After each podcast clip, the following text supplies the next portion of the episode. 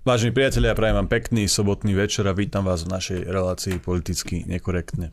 Dnes je tu so mnou ako technická podpora David Pavlík. Vítajte vážení s miernym omeškaním, ale sme tu. Píšte svoje maily na redakcia zavinač kulturblog.sk. Jano to potom v poslednej časti Petriedi vybere a určite budete môcť aj volať.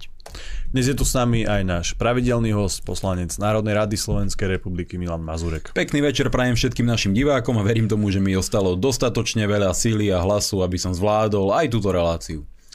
Dobre, treba si vysvetliť možno, že prečo sme začali o pol hodinu neskôr. Bolo to kvôli protestu v Žiline a môžeme si tu teraz takto uh, zhodnotiť uh, tie dojmy a celkovo ten priebeh protestu. David, začneme tebou, čo si tam videl, čo si tam zažil a ako hodnotíš celkovo tú atmosféru a ten priebeh. Ja som to tam bol vlastne zdokumentovať na video, tie prejavy a tak všetko. Ja to hodnotím celkom v pohode, bolo tam pár stovek ľudí, ja si, no Miňo síce vraví, že tisíc, no ja si nemyslím, že až toľko, ale bolo to akože v pohode, aj keď no hej, dobre, ja si myslím, že by mohlo byť tam ľudí, viac tých ľudí, keďže ja si nemyslím, že tí ľudia sa majú dobre, ale tak asi sa majú dobre, mm. keď nepotrebujú chodiť na tie protesty v tak veľkých masách, ako by som si možno ja predstavoval, ale možno som len veľmi kritický, kto vie či, či tí ľudia chodia len pred voľbami na tie, na tie e, protesty, alebo ako to je. Ale ja to hodím, no to tým kladne, bolo to celkom v pohode, celkom pokojné a, a tak. Bolo tam nejaké vodné dielo, alebo ten nejaký nič také, plyn? Nič také, suchy sme došli domov, všetko Takže všetko akože v priebeh v pohode, e, všetko miruvoľné a pokojné. Mm-hmm. Suchá kamera, funguje, všetko v pohode. A bol tam aspoň občianský tribunál? Nebol, mal byť sranda aspoň. No tak asi vieme, prečo tie nízke počty potom. Miňo, aký je tvoj pohľad na to? Ja e, doplním Davida. Ja si myslím, že tisíc ľudí tam bolo, aj keď samozrejme pre účely nejakej veľkej celospoločenskej zmeny to asi nie je dostatočné číslo, ale ja som srdečne vďačný všetkým tým, ktorí tam prišli. Ja som rád, že som tam s týmito ľuďmi mohol byť. Videl som obrovské množstvo odvážnych Slovákov a Sloveniek a to mi taktiež dodalo opäť e, ďalšiu energiu, ktorá je potrebná do toho nášho politického zápasu a predsa len stáť e, na námestí pod sochou otca národa Andreja Hlinku a vedieť, že stojím na miestach, kde, ktoré navštivoval aj on a e, rečním k ľuďom spôsobom, ktorý sa ich snaží prebudiť do toho, aby boli slobodní, aby stáli za svoj národ a obetovali preň svoj čas, energiu a všetko možné len, aby si zachovali tú svoju bytnosť, tak vždy sa má zmocniť taký pocit hrdosti, keď e, vystupujem na tomto námestí v Žiline, nebolo to prvýkrát, keď som tam rečnil, pretože to má takú určitú symboliku, je to práve Hlinkovo námestie a to dodáva tomu protestu taký trošku väčší význam pre mňa osobný aj trošku uh, s tou emóciou. Taká vtipná príhoda sa mi tam stala predtým, než prejdem k nejakej e, hĺbšej, hĺbšiemu hodnoteniu tohto podujatia. Bol tam taký asi manželský pár a e, pozvali nás zahrať si badminton, lebo že sledujú kultúrblog a zhodli sme sa na tom, že aj badminton je šport a bolo by dobre zahrať si badminton. A by si im ukázal a povedali triky. mi takú, takú, takú vtipnú príhodu, týmto ich pozdravujem, určite budú pozerať, že v nejakom obchode si kúpili badmintonovú uh, výbavu, aby mohli byť ako my, čiže uh, tak, tak mi to povedali doslova. Čiže uh, vidíš, akým úžasným spôsobom dokáže aj relácia na kultúrblogu inšpirovať ľudí k tomu, aby športovali a to je mimoriadne pozitívny. Ja chcel som to ako takú pikošku je, spomenúť. super, super.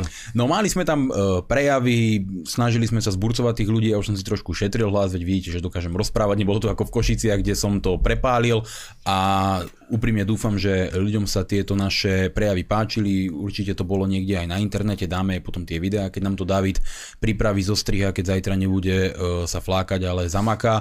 No a čo nám ostáva? Môžeme nariekať, môžeme sedieť na zadku a hovoriť, no neprišlo dosť ľudí na to, aby sme to tu zmenili. Dá sa aj takto na to dívať, ale dá sa na to dívať aj tou pozitívnou nejakou formou, pozitívnou metódou. Skrátka, my si nemôžeme dnes dovoliť sedieť a nariekať. Príde 100 ľudí, príde 100 ľudí, príde 1000 ľudí, príde 1000 ľudí, príde 10 tisíc.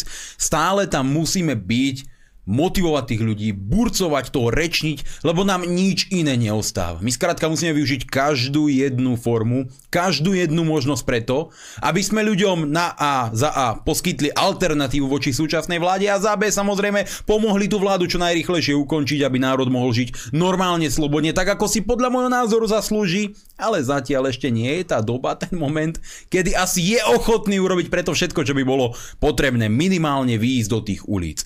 Uvidíme, ako sa bude situácia vyvíjať ďalej. Ďalší protest nás čaká minimálne 17.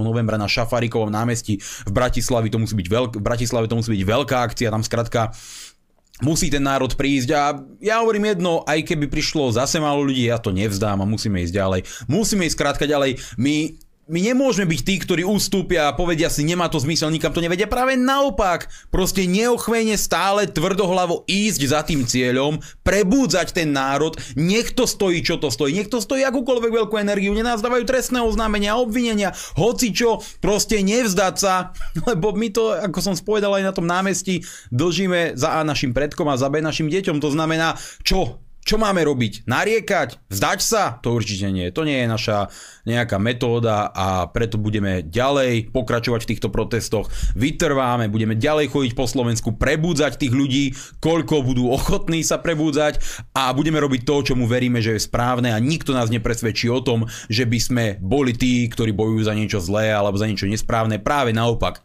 Našim najvyšším cieľom je sloboda pre ľudí.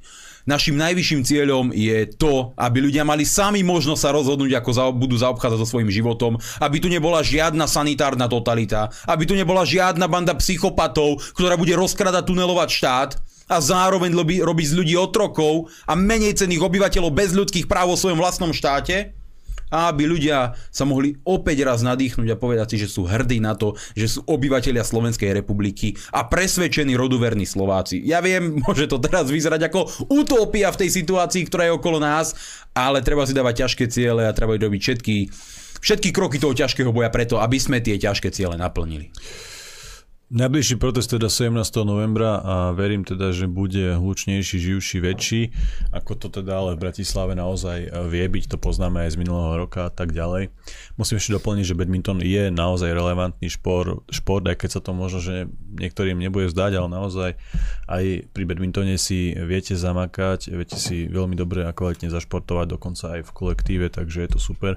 Cez týždeň teraz by sme si mohli zahrať, ak Mino nemáš národnú radu náhodou. Mám Pokračuje národnú to. radu a práve badmintonom to Slovensko posunieš viac ako národnej rady. Ale nemôžem, myslím. lebo uh, si to vyžaduje moju prítomnosť na jedinečnom hlasovaní, lebo Igor Matovič dal návrh zákona v skrátenom legislatívnom konaní, aby aj občania, ktorí si dali tretiu dávku, mohli túto dávku zaregistrovať do očkovacej lotérie a je predsa jednoznačne uh, zásadným problémom Slovenskej republiky a všetkých občanov, aby mohli mať túto tretiu dávku registrovanú v tejto lotérii, aby wow. ani jeden deň a jedna možná výhra v prípadnom zlosovaní nevyšla na zmar a z toho dôvodu je samozrejme nutné, aby tam boli všetci poslanci do nohy a odhlasovali to Igorovi. Nech 3., 4., 5. aj 52. dávka mohla byť registrovaná v očkovacej lotérii, lebo to sú problémy, ktoré dnes trápia ministra financí.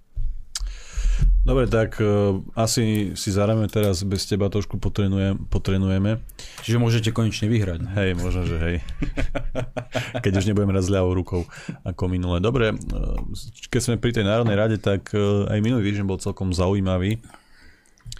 Uh, minimálne z pohľadu teba a tvojho dobrého kamaráta a spolupracovníka pána Pročka. Tiež ste si vymieniali nejaké statusy na internete, som pozeral. Uh, čo si to urobil tam Miňo za zabery, nejaké také podozrivé, tajné, lebo vlastne to sú nejaké staré zabery z pred 4 rokov, keď ešte nebola korona, alebo čo to tam je, mm. vlastne, čo si natočil, skús to nejako písal, lebo náražam teda na to, čo Miňo zverejnil na svojom profile, tam eh, to nájdete na jeho stránke a nájdete to aj na stránke eh, Joža Pročka, takže na to video náražam. V prvom rade ďakujem Jožovi Pročkovi za zdieľanie a šírenie tohto videa. Málo kto je tak blbý, aby sa usvedčoval pred celým národom dobrovoľne a s plným vedomím. No, takže... Počkaj, ale on tam dal riadne vysvetlenie, ale k tomu prejdeme neskôr ešte. To nevadí, akékoľvek vysvetlenie od Joža Pročka nie je relevantné, takže je to v poriadku a tá vďaka ostáva. Ja som zverejnil taký záber, ktorý sa mi dostal do rúk z poslaneckého bufetu. Aby som vysvetlil ten rozdiel, to nie je jedáleň, to je bufet. On je hore nad, e, z, nad plénom nad rokovacou sálou a o dva poschodia nižšie, o dve poschodia nižšie je poslanecká jedáleň a jedáleň pre zamestnancov a tak ďalej. To je niečo úplne iné. Tam hore v bufete si jedlo nekúpite, maximálne tak e, nejaké keksíky a e, môžete si dať kávu a minerálku alebo ja neviem, Red Bull alebo čo chcete. Skrátka, je to také miesto, kde môže ten poslanec vypadnúť z toho pléna a sadne si tam vzadu a je tam obrazovka, vidieť, čo sa deje v tom pléne, je tam fajčiarská miestnosť, kde všetci samozrejme pekne desiati naraz fajčia spolu navzájom na seba bez rúšok. No a princíp je taký, alebo takto to funguje, že drvia väčšina poslancov okamžite, ak vôjde za, to, za tie dvere, tak si dá to rúško dole, lebo každého to po nejakých pár už aj minútach, niekoho mm. hodinách proste omrzí, boli ho z toho nos, ťahajú ho z toho uši, blbo sa cez to dýcha. Každý vie, o čom hovorím. A keď tam vyjde, vie, že tam nie sú tie kamery a že tam nie sú žiadni títo moralizátori, alebo inak, títo moralizátori z pléna, ktorí na iných poukazujú, že nenosia rúška, vedia, že tam už to rúško nosiť nemusia, tak si ho dajú dole. No. Čiže dajú si ho tam všetci dole. Ty vravíš uh, niečo také vlastne, že tá pandémia tam za tými dverami nie je. Nie, nie, tam máme šťastie, tam je to proste uh, priestor bez mhm. vírusov, bez uh, nejakých zóna. nákaz. Totálne, že voľná zóna, ako presne od slova do slova toho významu. A išlo o to, že Jožo Pročko to už začal preháňať. Začal to preháňať, lebo my sme tiež, však každý mal v triede nejakú žalobabu, takého andílka, debilka, ako z tej landovej pesničky na základnej a strednej škole a niekedy to bolo tak, že mu strkali hlavu do záchoda, bili ho ľudia a tak ďalej. Proste však viete, deti sú rôzne na týchto školách, každý zažil rôzne situácie a my máme takého Pročka teraz v parlamente a to on nemá iný problém sústavne v tej Národnej rade ako za a vyplakávať nad tým, že jeho nikto nemá rád a žiada prokurátorov, aby pozatvárali tých zlých Mazureka Suju a tých ďalších, ktorí poukazujú na iných, aby ho nemali radi. No a ja vždy poukazujem len jeho vlastnými výstupmi, ale to je druhá vec. No a Druhá náplň práce Jozefa Pročka je pán predsedajúci Mazurek nemá rúško, pán predsedajúci Suja nemá rúško, pán predsedajúci Kotleba nemá rúško, pán predsedajúci nosme rúška a dookola ako taká zaseknutá platňa s tou najblbšou pesničkou na svete ide celý deň a rúško, rúško, rúško, rúško a už mi vykypeli nervy, lebo si hovorím, ty jedna pokrytecká, farizejská žalobaba, ty nepodárok, toto proste už musí skončiť a celý národ musí vidieť. Vlastne celý národ to už v podstate mm. vie. Celý národ videl na Jožovi Pročkovi už úplne všetko. On, už, on, on, on odkryl a odhalil pred celým svetom prakticky všetko. každú časť, každú časť svojho tela a každé zakutie svojej bláznivej duše. Ale to, že Jožo nemá tajomstvo je jedna vec, ale druhá vec je tá, že Jožo nepochopil, za celý ten čas, čo je v tom pléne, že každá táto jeho kravina sa mu nakoniec vráti a vždy on skončí ako najväčší blbec, pacient. A takto to bolo aj v tomto prípade. Keď som si povedal, no dobre Joško, tak ty budeš žalovať v tom pléne, tak nech celý národ vidí, ako to funguje. A bolo to už XY krát, keď ma ľudia pýtali, aby sme nejakým spôsobom zverejnili to, čo sa deje v tom bufete. A teraz to vidia. Vidia to proste takto to je. Nikto tam tie rúška nenosí, nikto ich tam nemá, žiadnu kávu pročko nepije, veď tam rozpráva na, ešte na začiatku toho videa, takto odhodí od seba noviny, veď keď mal pred sebou šalku s kávou, tak ju prevráti. Veď on bude klamať ako také malé dieťa, keď mu prídu na to, že bratovi ukradol lizanku. Tam bolo to vysvetlenie z jeho strany vlastne, ktoré sa zakladalo na tom, že pil kávu, že tá káva, vlastne jasné, keď piješ kávu, nebudeš mať na sebe rúško, hej, to sa nedá, to je jasné.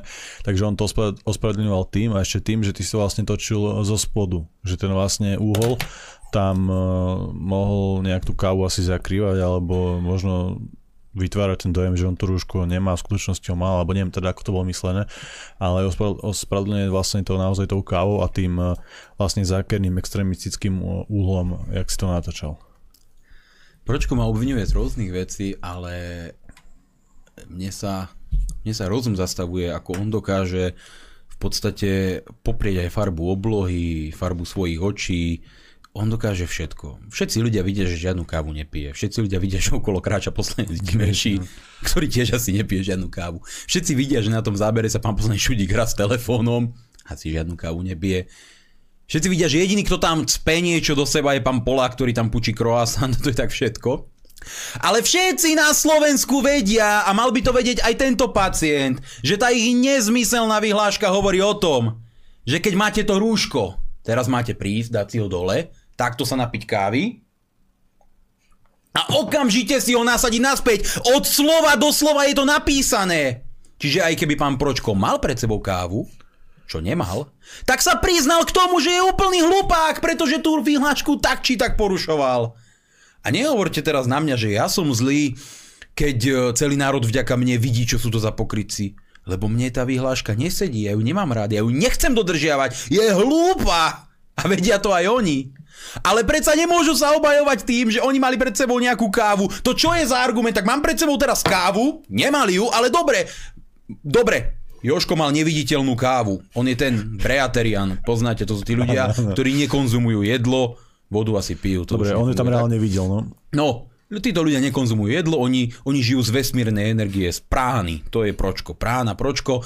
A oni sa tak hlboko nadýchnú a oni sú proste ukojení a v pohode a potom v 35-ke majú všetky vlasy sivé a tak ďalej a potom neviem, čo s nimi je. Ale to sú títo, hej, oni žijú zo vzduchu, údajne to tvrdia. Jožo je asi tiež taký. No a on mal tú kávu. My sme ju nevideli, ale ona tam bola, lebo proste on ju videl a to stačilo. A teda Joško pil tú neviditeľnú kávu a podľa jeho argumentu teda stačilo, že mal tú neviditeľnú šálku, ktorú nikto iný nevidel, len on, ale bola tam a tým pádom Ruško mať nemusí. To je tak fantastický argument, že potom rúška nemusíme nosiť nikde. Lebo aký má do čerta, keď sa nám takto spýta zmysel, ak ja mám sedieť v pléne, v sále, mať to rúško na nose a automaticky ako vidím do bufetu, stačí, že v mojej blízkosti je nejaká šálka s kávou, tak to rúško mať nemusím.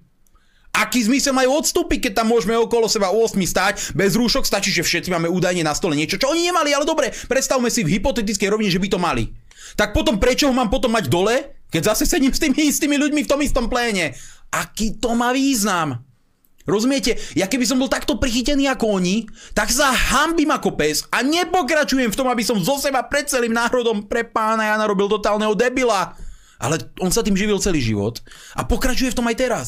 A viete, mne nejde o nejakého Pročka, Šudíka, Ševčíka, Poláka a e, Dimešiho a ďalších týchto ľudí, ktorí na národ tlačia rúška. Nejde mi o tých pacientov, ktorí môžu za to, že ľudia sú tu na ulici ako ten invalid, dvoma totálnymi vypatlanými policajtmi pomaly dobití na zemi za to, že nemá respirátor. Ale ide mi tu o to, že akú pandémiu potom riešime, keď tí istí ľudia, ktorí o nej od rána do večera rozprávajú. Plačú o tom, aké je to strašné. V prvom momente, keď si môžu ten zázračný nástroj, ktorý ochráni človeka pred všetkými vírusmi tohto sveta, dať dole, tak to urobia. A zrazu opatrenia neplatia. Prišiel za mnou ševčík. Stretol ma na chodbe. On, on má také pomalšie reflexie, ale ja už som si zvykol. Ševčík, počkaj, musíš. Ševčík to je, uh, ja som ho už do pár videí tiež dával. E, Ťažko by som teraz uh, nejak, nejakú takú signifikantnú... Niečo najpamätnejšie so Ševčíkom, to je Oľano teda, hej? Je Oľano, hej. Uh, Prškovci. Že hovorí, že nie je dôležité. Hej, nie je dôležité, aký je človek rečník, ale aký je človek človek, čiže také niečo tam mal taký, taký prejav. A tento pán Ševčík prišiel ku mne, postavil sa predo mňa, ja som sedel na gauči a, a stál a pozeral na mňa asi 10 sekúnd. A ja potom pozeral na ňo, už potom som nevydržal, hovorím, že... Like že, Forestovi Gumpovi. také zvláštne to bol, premýšľal, čo by mi povedal. A až, až to bolo vidieť, ako premýšľa. Ja som cítil tie myšlienky. A mu hovorím, že, že čo chce. A on, že ako má piť čaj be, e, s rúškom. Ja hovorím, neviem. Ja, čo sa ma to pýtate? Lebo na tom videu, jak mám piť čaj e, s rúškom? Hovorím, ja som vás na tom videu nevidel piť čaj. Ale ja som tam mal čaj. Ja hovorím, však dobre, tak si máte rúško dať dole, keď sa napijete a potom ho dať naspäť. A to nevravím ja, to vravíte vy mne! A potom odišiel urazený. Tak dobre, tak to dopadol náš rozhovor. Nepochopili sme sa. Čiže čo ja chcem povedať? Takže on sa nerozvedel tú správnu informáciu, teda, ktorú Nie, chcel. lebo aj Kolár sa ma to pýtal potom, lebo sa snažil byť hrozne vtipný, tak ako keď sa usmieval z toho, že si neznížili platy, ale snažil sa byť hrozne vtipný, že snáď pán Mazurek ukáže celému národu, ako sa pije s rúškom. Ja im ukážem taký neviditeľný nápoj, aký pijú oni, ukážem piť aj ja s rúškom a budem taký istý frajer, ako oni. Len viete, mne tu ide o to. Ja sa priznávam verejne, ja jak vojdem za tie dvere, ja si to rúško dám dole. Keď vojdem do pléna, ja si ho tiež dám dole, potom ma pročko nabonzuje, ak chcú ma vykázať, tak si ho dám pod nos a už som spokojný, ale to je, to je niečo iné. Ale ja nie som ten, ktorý by to iným prikazoval. Veď ja plne rešpektujem každého človeka, ktorý sa dal zaočkovať, lebo sa chce chrániť, verí tomu. Je to jeho slobodná vôľa. Ani o milimeter v mojich očiach nijak neklesol ten človek. Rešpektujem jeho názor. Rešpektujem človeka, ktorý má radšej také oblečenie, človeka, ktorý má radšej také auto. Veď to sú všetko osobné preferencie a rešpektujem aj človeka, ktorý chce nosiť respirátor, rúško, skafander, proste bojí sa, je presvedčený, chce sa chrániť. Je to jeho slobodná voľba. Ale tvrdím, že to má byť dobrovoľné a ja sa chrániť nechcem. Ja na to kašlem po roku a pol, proste ma to nebaví a už žiť v strachu nechcem a nebudem a nenaplňa ma takýto život od rána do večera proste žiť v obave o tom, čo bude. To proste nie je niečo, čo môže človeku zabezpečiť zdravie zdravý, normálny, pokojný život a z toho dôvodu nechcem ani nosiť to rúško. A preto je úplne legitimné pre mňa, keď ja si ho tam dám dole, ale oni to robia tiež. A mne nevadia, že, nevadí, že oni nosia. Ja sa ani nebojím stáť pol metra vedľa pročka alebo 20 cm vedľa pročka, uh, keď nemá rúško. Ja sa nebojím, že ma nakazí, lebo proste tým, čím on trpí, to nie sú prenosné choroby, dúfam, ale korony a takýchto týchto, týchto chrípiek a týchto vecí, toho ja sa nebojím, no dobre, tak poležím si, keď dostanem teplotu a snad sa nejak vyliečím, ale proste ja nemám dôvod žiť v tom strachu a ani neverím, že by mňa handrička na tvári, ktorú tam mám hodinu na tom stole už niekoľko mesiacov a má dobre také tenké gumičky, že ma nerežú za ušami, tak mám stále tu pod nosom, že práve tá by mi mala zachrániť život, tomu, tomu sa mi tiež nechce veriť, ale ide mi o princíp. O princíp, že títo ľudia hrajú divadlo. Robia z ľudí normálne debilov. Ako vážne, je mi ľúto, že musím použiť tento slovník. Oni normálne z ľudí robia idiotov. Oni sa ľuďom vysmievajú, ponižujú ich tým, že sami nedodržiavajú to, za čo ľudia dostávajú pokuty. Pre nich tá pandémia nie je nejaká tá nebezpečná, nenosia tam tie rúška. A keď ich prichytíte, keď to verejne ukážete celému národu, no tak budú popierať ešte aj video. Oni budú popierať všetko. Oni poprú aj svoje meno, poprú nos medzi očami. A mne je to jedno, keď sa nájde tak neinteligentný človek, že im to uverí v poriadku. Alebo ak sa našli nejakí ľudia, ktorým tam písali komentáre, veď v bufetoch netreba mať rúško. Wow. Wow. Sú ľudia, ktorí normálne žijú v tomto presvedčení, že v bufetoch netreba mať rúško. Potom dobre. Ale potom netreba mať nikde rúško. Ani v autobuse. Však keď ho nemusí mať v bufete, prečo ho má mať v autobuse? Prečo? V čím je bufet ako priestor iný ako napríklad autobus? A to je príklad. A ten človek, ktorý mi napíše taký komentár, veď ty si úplne blbý, veď v bufete nemusíš mať rúško, sa nezamyslí nad tým, že čo vlastne napísal. Že sa verejne vyznáva k tomu, že rozhodnutia v jeho živote sú úplne iracionálne a ani mu to nedochádza. A to je smutné. A takýchto ľudí mi je ľúto, ale to, uh, u nich chápem, že je fandia Pročkovi. Tam, tam nejakých fanúšikov vždy mať bude a tak to bude. A potom je tu ešte druhý argument, prišli za mnou niektorí koaliční poslanci nariekať. Dokonca, to vám poviem, a to pozdravím aj Joža, niektorí jeho kolegovia, dvaja na chodbe ma, mi povedali, že mám zbiť.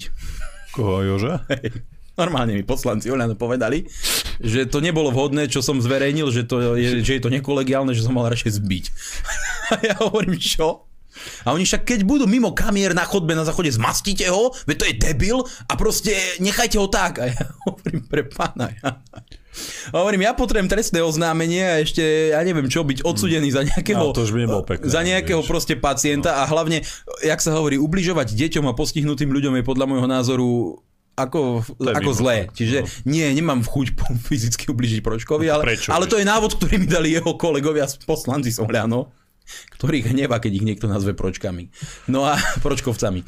No ale ja som chcel povedať, že oni chcú, aby sme ich zbili, sme ho zbili.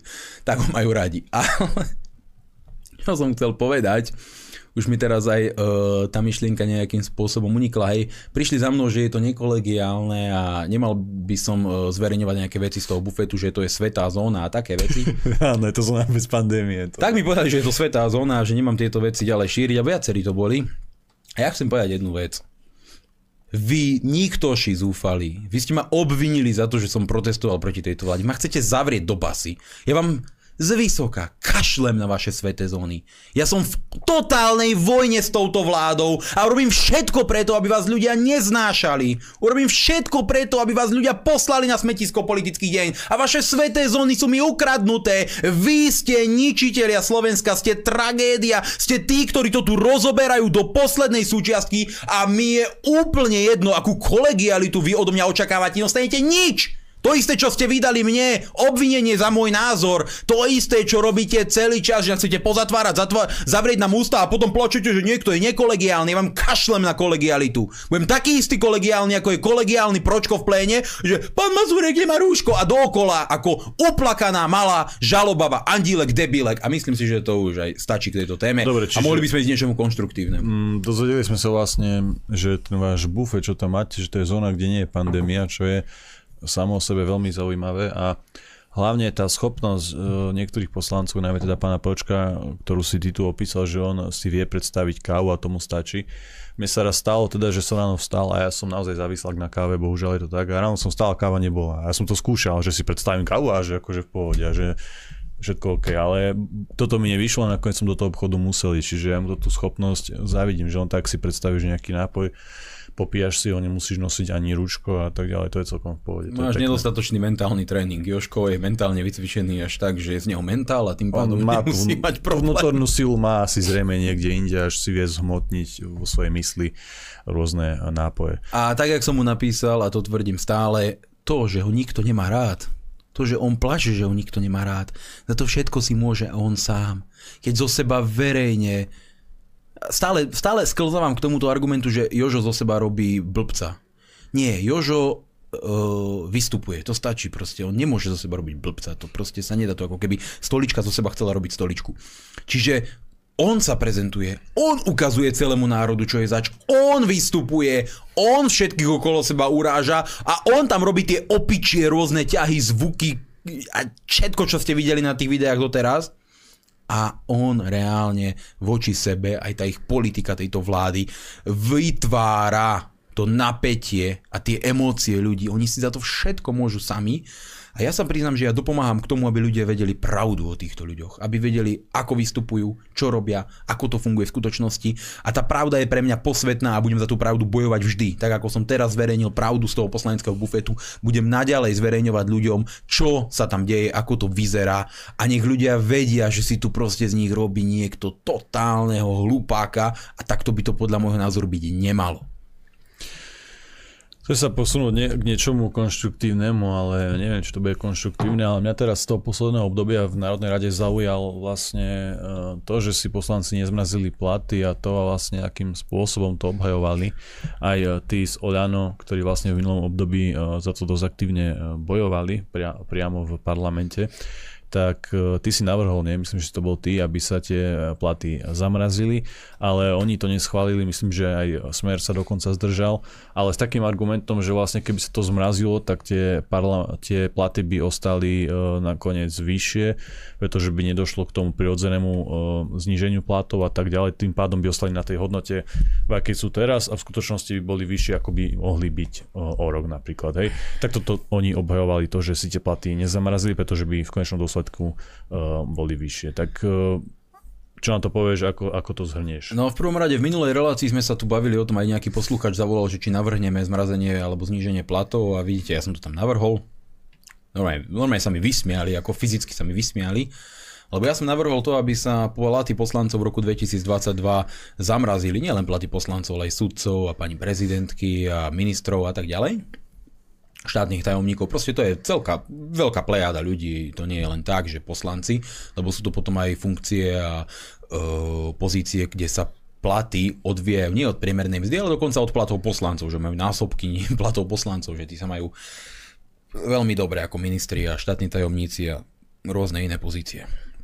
A teda ja som navrhol to zmrazenie tých platov a hneď na to sa prihlásil pán Dimeši, ktorý ma verejne vysmial, potom sa mu na tom videu to všetko vrátilo, kto sa ukázal, že uh, ako verí týmto opatreniam.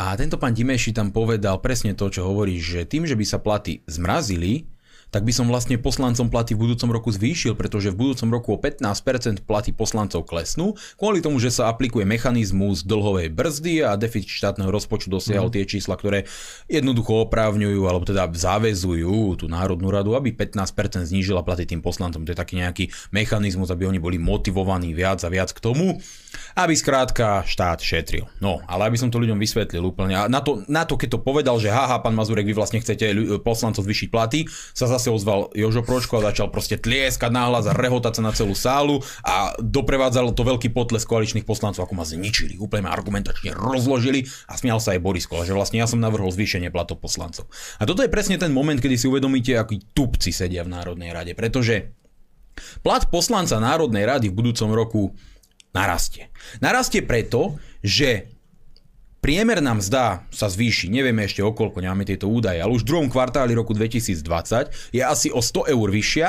teda 2021 je asi o 100 eur vyššia ako v roku 2020. Predpoklad je, že to môže byť aj o 110-120 eur, kto vie, vyššia ako v minulom roku. Plat poslanca sa ráta tak, že sa vynásobí trojnásobok priemernej mzdy, poslanca a poslanec mimo Bratislavského kraja má ešte nárok na paušálne náhrady vo výške 2,1 násobku priemernej mzdy. V budúcom roku sa teda platy poslancov zvýšia, zvýšia sa aj e, paušálne náhrady, ale aplikuje sa 15-percentný mechanizmus, ktorý znamená, že sa tie platy znížia o 15% z trojnásobku priemernej mzdy v roku 2021, ktorá bude na konci roku. To znamená, že sa zníži ten základ platu, ale paušálne náhrady porastú, na tie sa totižto tento mechanizmus nevzťahuje. A v preklade to znamená asi to, že platy poslancov klesnú neuveriteľných, možno 8-9 eur, možno 10-20 eur, maximálne pár desiatok. Uvidíme, ako sa bude vyvíjať priemerná mzda, či nepríde nejaký ťažký krach v hospodárstve, ale to teraz nepredpokladáme, že by tá priemerná mzda, tento fiktívny údaj, to si povedzme na rovinu, mal nejak e, závaz, závažne klesať, alebo ten e, raz nebude tak rýchly. A keby sa teda schválil môj návrh, aby teda boli tie platy zmrazené na úrovni roku 2020, tak v roku 2000, na úrovni roku 2021, prepáčte, kedy sa rátali z priemernej mzdy v roku 2020, tak v roku 2022 by ostali súčasné platy, nenavýšili sa ani paušálne náhrady, nenavýšil by sa ani základ tých platov, ale od tohto súčasného platu nenavýšeného o nový rozdiel v rámci priemernej mzdy, by sa odrátala dlhová brzda, ten mechanizmus, ktorý by bol ale trojnásobok z 15% trojnásobku novej priemernej mzdy, čo by znamenalo, že by klesli tieto platy poslancov asi o 500 eur. To je pre pána Dimejšího, aby bol aj na budúce vtipný a keď sa o tomto hlasovalo, čiže ja som navrhol zmrazenie, ale to zmrazenie by v preklade znamenalo dosť výrazné zníženie tých platov poslancov. A to samozrejme nechcú, lebo veď pred voľbami tam behať Stavulkov, Igor Matovič, že koľko zvyšili sirotam a koľko zvyšili poslancom, to je pekné. Lenže to je len pre ľudí, ktorí chcú veriť lacným populistickým frázam a sľubom, ktoré narušený duševný mrzák nemôže nikdy dodržať a tak to aj je. On sa vysmieva z týchto sľubov. A teda za môj návrh hlas, sme hlasovali len my v republike a tuším ešte SNS. Smer sa zdržal, hlas sa zdržal a koalícia sa zdržala. Mm-hmm. Tam sa skoro každý zdržal, okrem Sasky a toho zbytku Ale... tých stroskotancov s žaluďou, lebo tí verejne hlasia, že oni by si zaslúžili 10 tisíc, takže oni sú proti akému V rámci tej Sasky, tak to je taká tá ich dlhodobá línia, to je v pohode, oni tu chápeme a oni si to aj určite zaslúžia.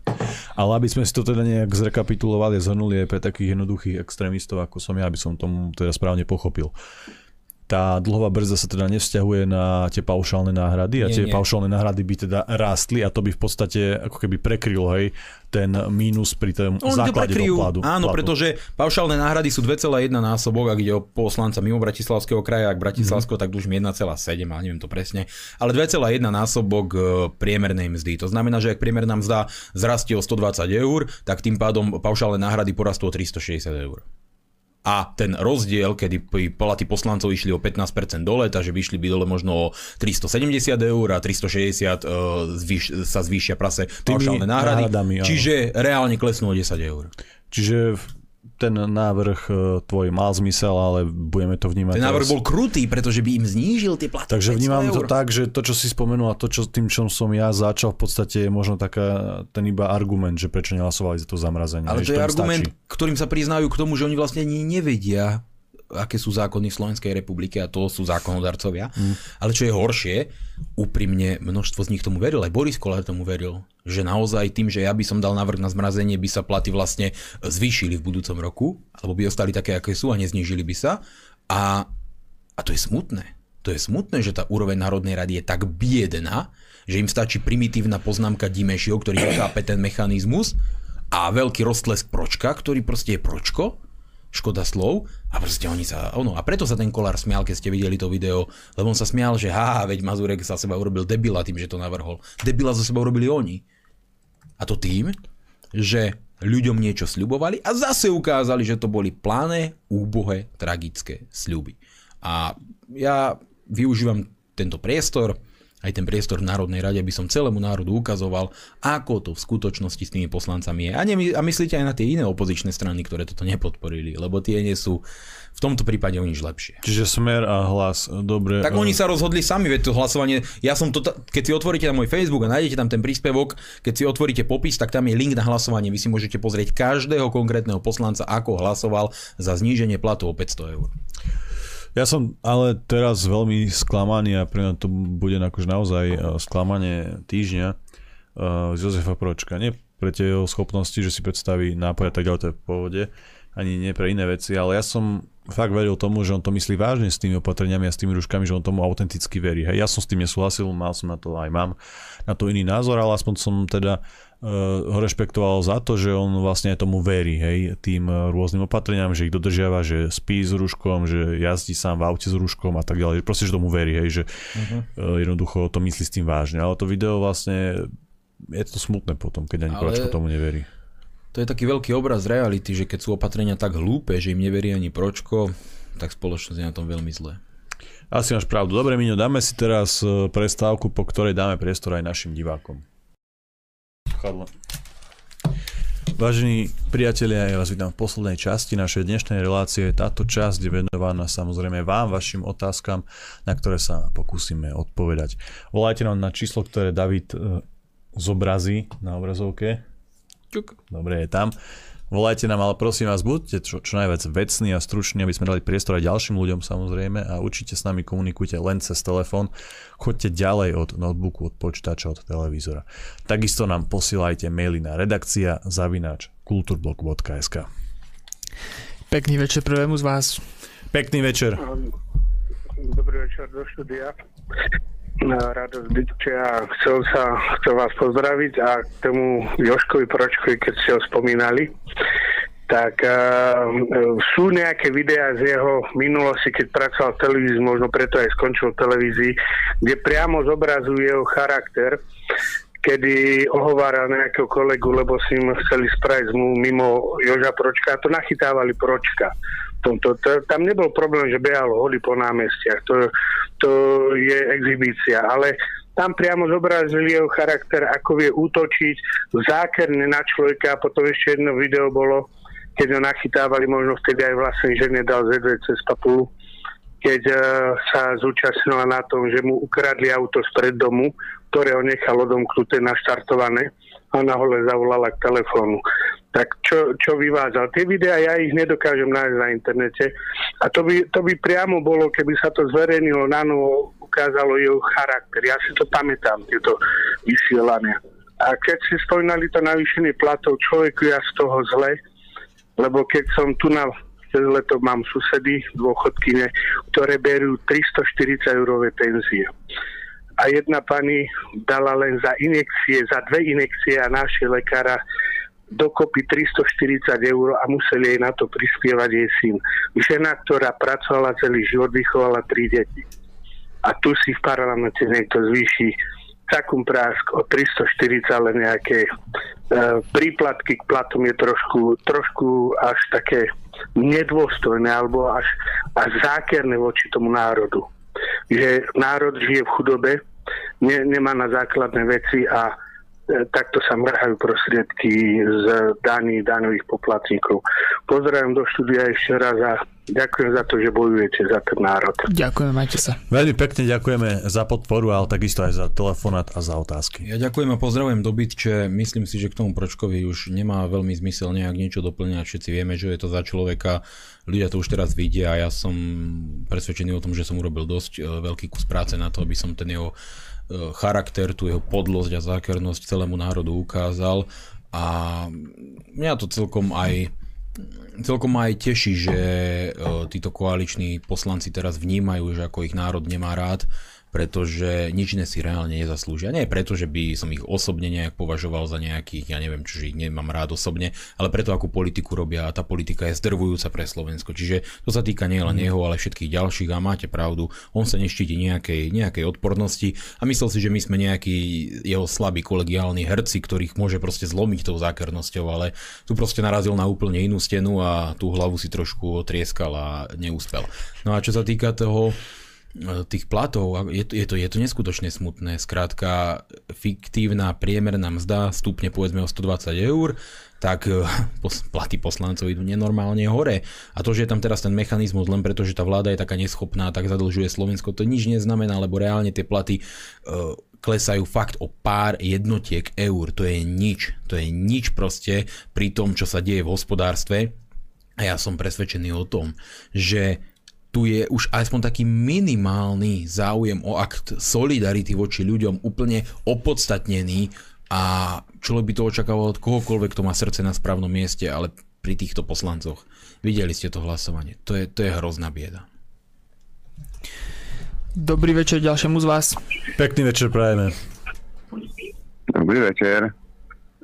Nech sa páči. Počujeme sa? Áno. Áno, máte priestor. Tu je Marek pri telefóne. Chcem vás všetkých tam pozdraviť, že vám držím palce. Vám chcem povedať ako na úvod.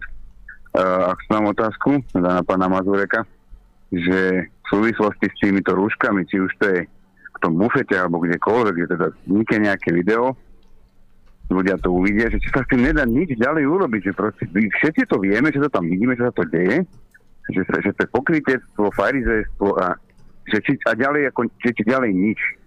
Alebo proste potreboval by som vedieť, že či sa s tým dá niečo iné aj robiť, alebo len to proste vidíme a bodka. Ďakujem za, za odpoveď opäť. Veľmi pekne ďakujeme za otázky, majte sa. Ďakujem veľmi pekne, Marek, pozdravujem. No dá sa s tým niečo robiť. Ja tieto veci predovšetkým zverejňujem preto, aby som v ľuďoch povzbudil tú odvahu plošne to ignorovať. Proste čím viac nás to bude ignorovať, tým skôr to v spoločnosti stratí akúkoľvek relevanciu a dostane sa to do toho režimu, ktorý ja považujem za správny. Že kto sa chce chrániť, sa chrániť môže. Ja vám nebudem nadávať na ulici za to, že máte rúško na sebe. Je to vaša slobodná voľba. Ale očakávam, že budete rešpektovať to, že ja ho nemám. A keď vám vadí to, že ja ho nemám, tak nevychádzajte z domu. To je váš problém, že sa bojíte, nie môj, že sa ma bojíte. Viete, o tom to celé je, o slobodnej voľbe. Nemôže sa celá spoločnosť prispôsobiť strachu niekoľkých jednotlivcov, to je nepriateľné, to je cesta do pekla a cesta k totalite. A jedna vec sú tie protesty, druhá vec sú ďalšie aktivity, ktoré môžu spôsobiť povalenie tejto vlády, ale tretia vec je sila týchto informácií, tým, že ich šírime ďalej, tým, že sa o nich ľudia dozvedia, tým, že ľudia vidia tú neskreslenú drsnú realitu, o ktorej všetci tušia. Všetci tušia, že to tak je, lebo všade to tak je, v zamestnaniach, veciach. Každý proste to už začína postupne ignorovať okrem pár covid fanatikov. A pre nás je dôležité vzbudiť tú emóciu v národe a povzbudiť ho k tomu, aby to plošne začalo ignorovať čo najväčšie množstvo ľudí. Ja sa z toho teším, pretože dnes sme boli e, s Davidom po ceste asi na dvoch pumpách a ja som si to rúško nedal, ani David si ho nedal, ani jeho brat si ho nedal, on ten si ho mohol dať, ale nedal si ho. A nikto tam nepovedal nič. A to je ten krásny pocit, dokonca nám všetci fandia toto je ten povzbudzujúci pocit, že proste ľudia tomu prestávajú veriť, prestávajú sa toho bať a my to musíme naďalej v ľuďoch podporovať. Pretože prežiť život v strachu nie je cesta. Áno, budú tu choroby, budú tu smrteľné choroby.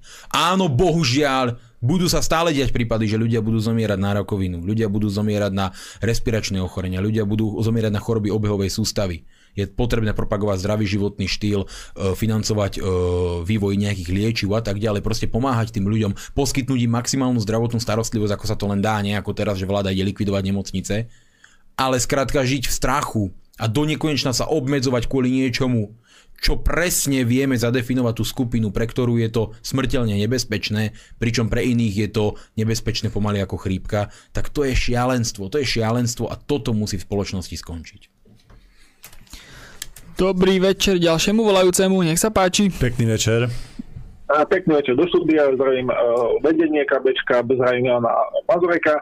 Uh, chcem inak dať takú, že poklonu, hej, uh, cez telefón, vzhľadom na to, že, že musím znášať všetkých tých ľudí, ako je Žiak, Pročko, Benčík a podobne, tie ich uh, argumenty naozaj to vydržať to a na to reagovať nejako racionálne, aby to dokázali pochopiť, je fakt akože výzva pre každého človeka, ktorý pozerá dianie v parlamente.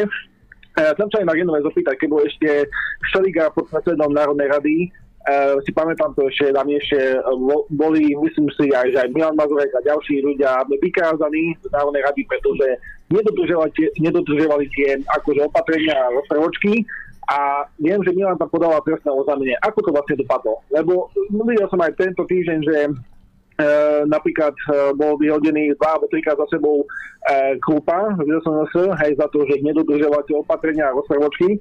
A mnohí ľudia to nechápu, že vlastne prečo celý čas aj Republika, aj SNS nosia tie Ruska, keď bojujú vlastne e, proti tomu vonku, ale nikto, respektíve málo kto si všimne to, že keď si pozrie to dianie v Národnej rade, že ak to nenosíte, v kuse vás tam upozorňujú, hej, tam je ten otázky a tak podobne a je to proste neustále tá šikana. Takže len toto som chcel eh, povedať a poprosím potom odpovedať na tú otázku.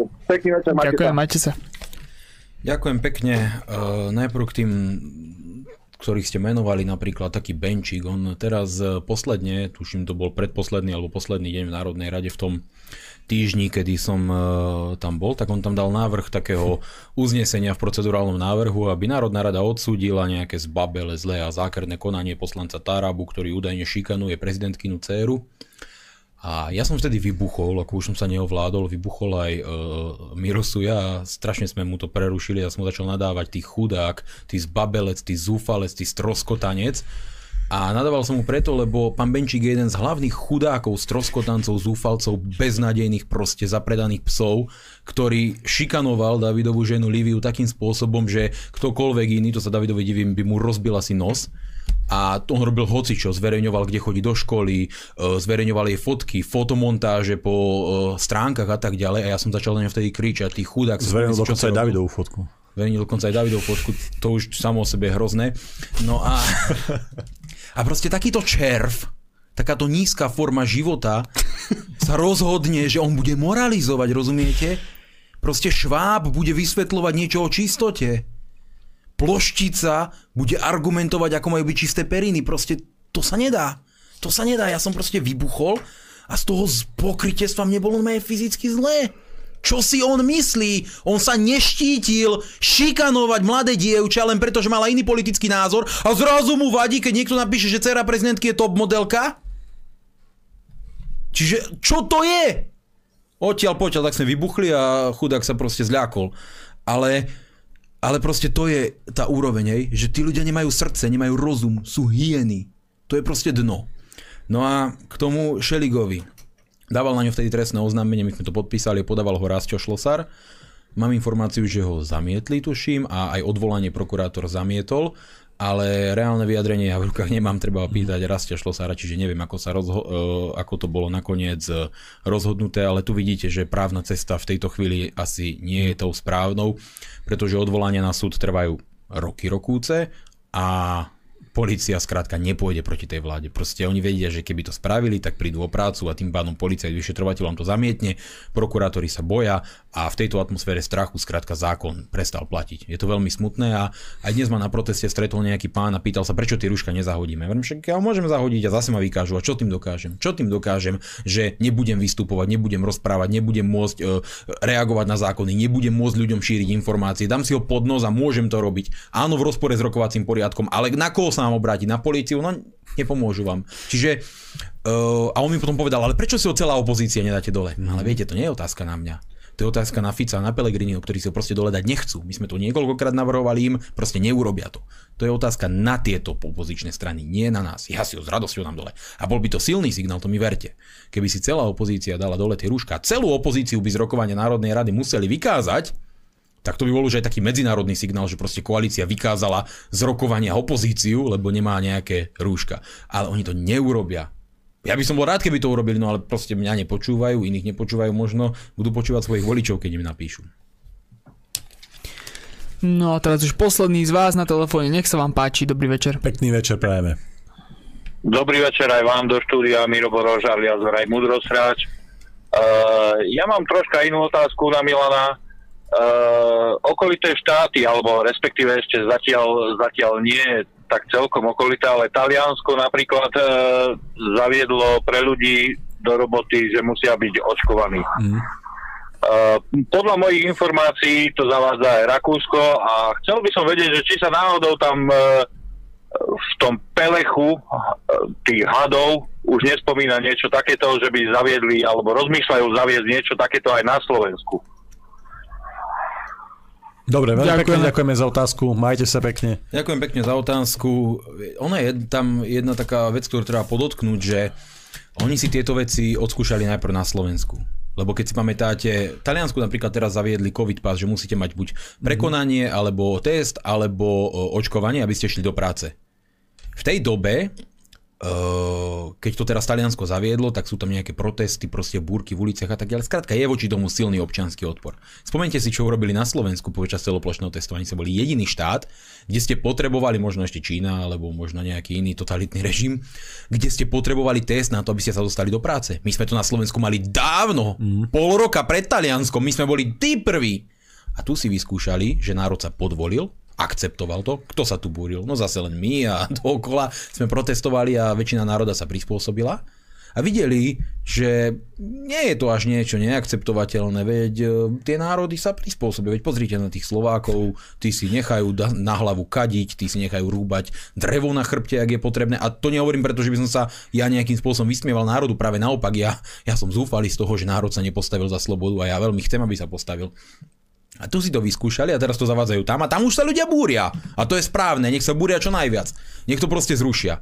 Ale keď je otázka na to, že či aj u nás opäť nie, že u nás to zavedú. Opäť to u nás zavedú, lebo jak dlho to tu bolo? To, to bolo strašne dlho, niekoľko, niekoľko mesiacov to tu bolo. Pravidelné testovanie, každých 7 dní, inak vás nepustili do práce. A keď to tu opäť zavedú, no tak to zavedú s, tými, s, tým, s tým zmenou, že očkovaní budú mať to, že sa nebudú môcť, musieť testovať, lebo sa preukážu tým očkovaním. A teda tu ide o tú skutočnosť, že podľa môjho názoru je len otázka času, kedy s tým prídu na Slovensku. A ja tu hovorím teraz, lebo vieme, že to znovu príde, ako hovoríte, Rakúsko, Taliansko, Francúzsko, hmm. Belgicko, proste to sa zavádza všade. Žiť v Kanade alebo v Austrálii, daj Boh nikdy, to je proste strašné, čo sa tam deje, Nový Zéland a tak ďalej.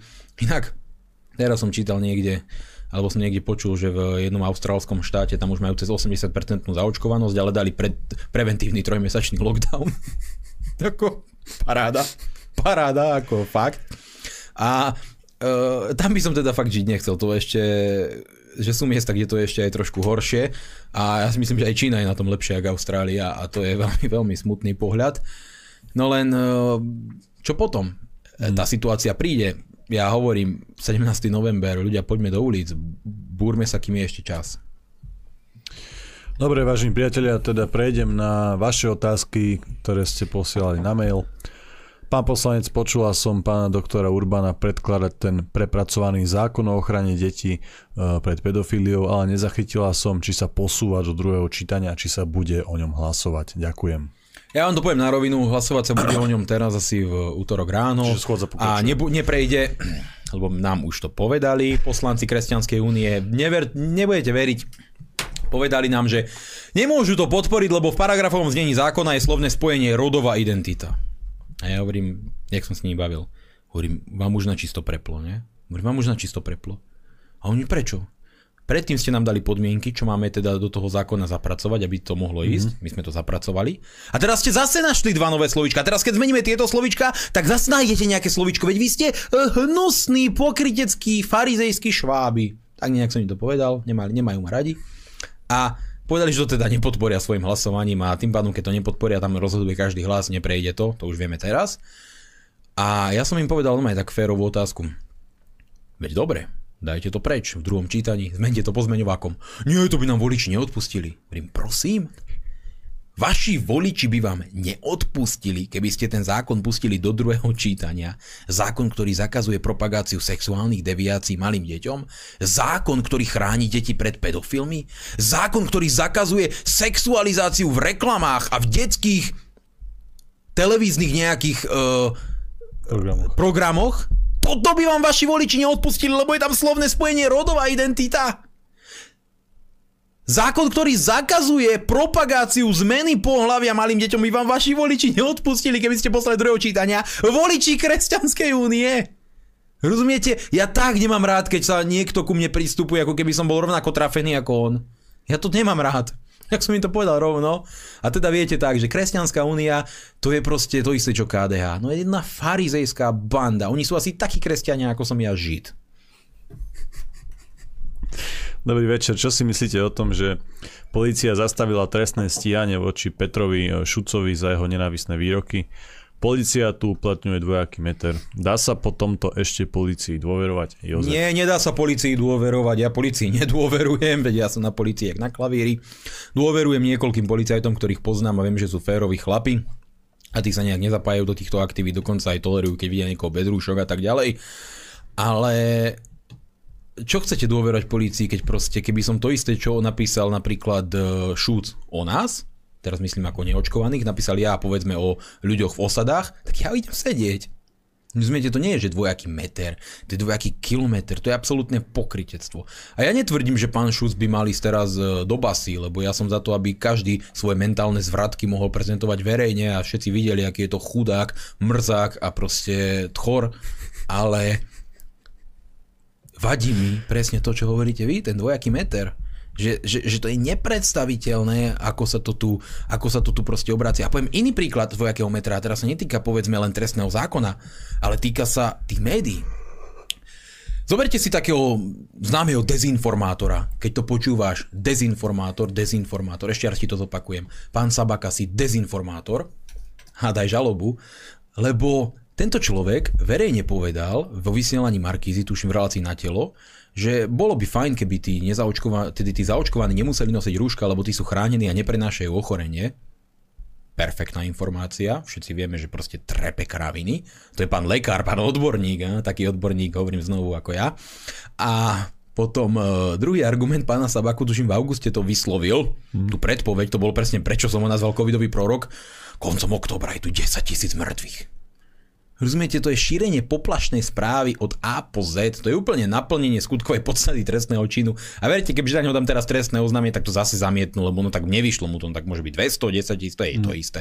A a takíto dezinformátori proste trepú nezmysly rovno do verejnosti. Údajní odborníci a pritom povedia takú kravinu, ktorú by nepovedal detský lekár niekde e, v najmenšej dedinke. A on je veľký epidemiolog, odborník, figu Borovu.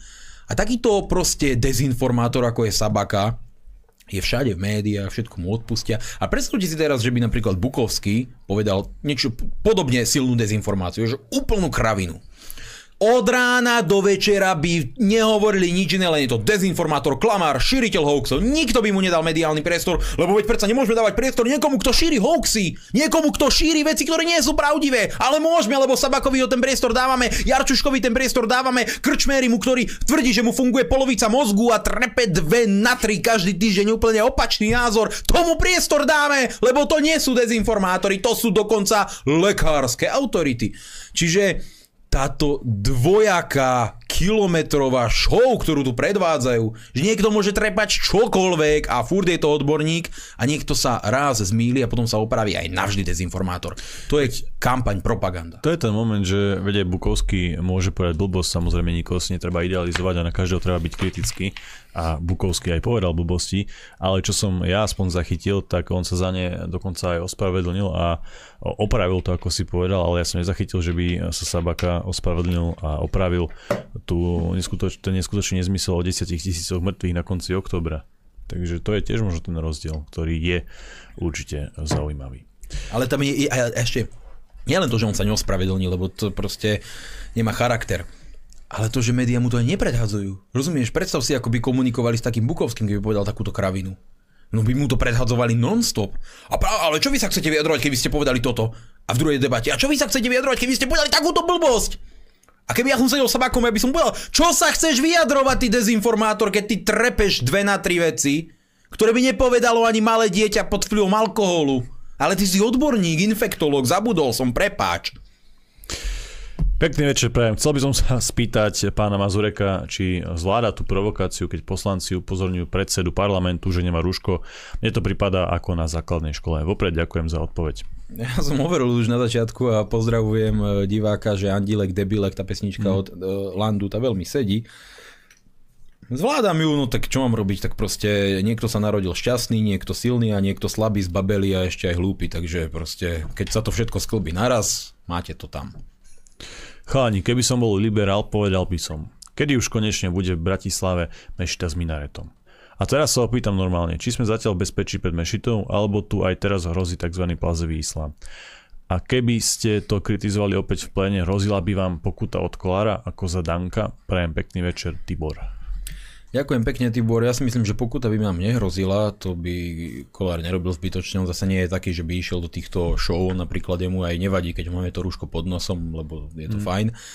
Ale uh, Matovič bol dlho prezývaný ako Islamovič, práve kvôli tomu jeho legendárnemu prejavu, kde povedal, že on by práve naopak postavil v Bratislave mešitu, lebo tým pádom by tých teroristov vedel sledovať, čiže vlastne ako keby... No a tá Matovičovská ako, metóda. Ako hej. keby že vlastne tak sa tí teroristi stretávajú tajne a takto by sa stretávali verejne v Mešiti, čiže ako keby naznačil, že neviem prečo do Mešity majú chodiť teroristi, ale tak, tak nejak to naznačil v tej svojej genialite. No a zatiaľ neviem, zatiaľ akoby, v akom stave to je, či tu niečo je.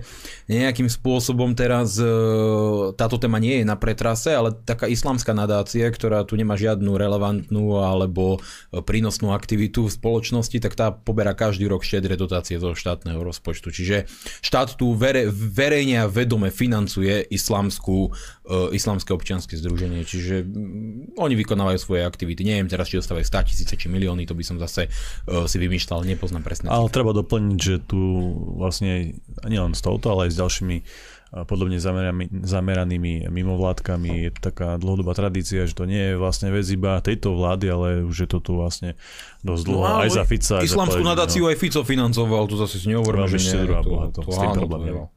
Dobre, vážni priatelia, dnešný čas sme už e, naplnili a vám veľmi pekne ďakujem za vašu pozornosť a za vašu podporu. Dnes tu so mnou bol David Pavlík, Majte sa pekne, v pondelok sme tu zase s reláciou o kultúre, buďte tu s nami. bol tu dnes s nami aj náš pravidelný host poslanec Národnej rady Slovenskej republiky Milan Mazurek.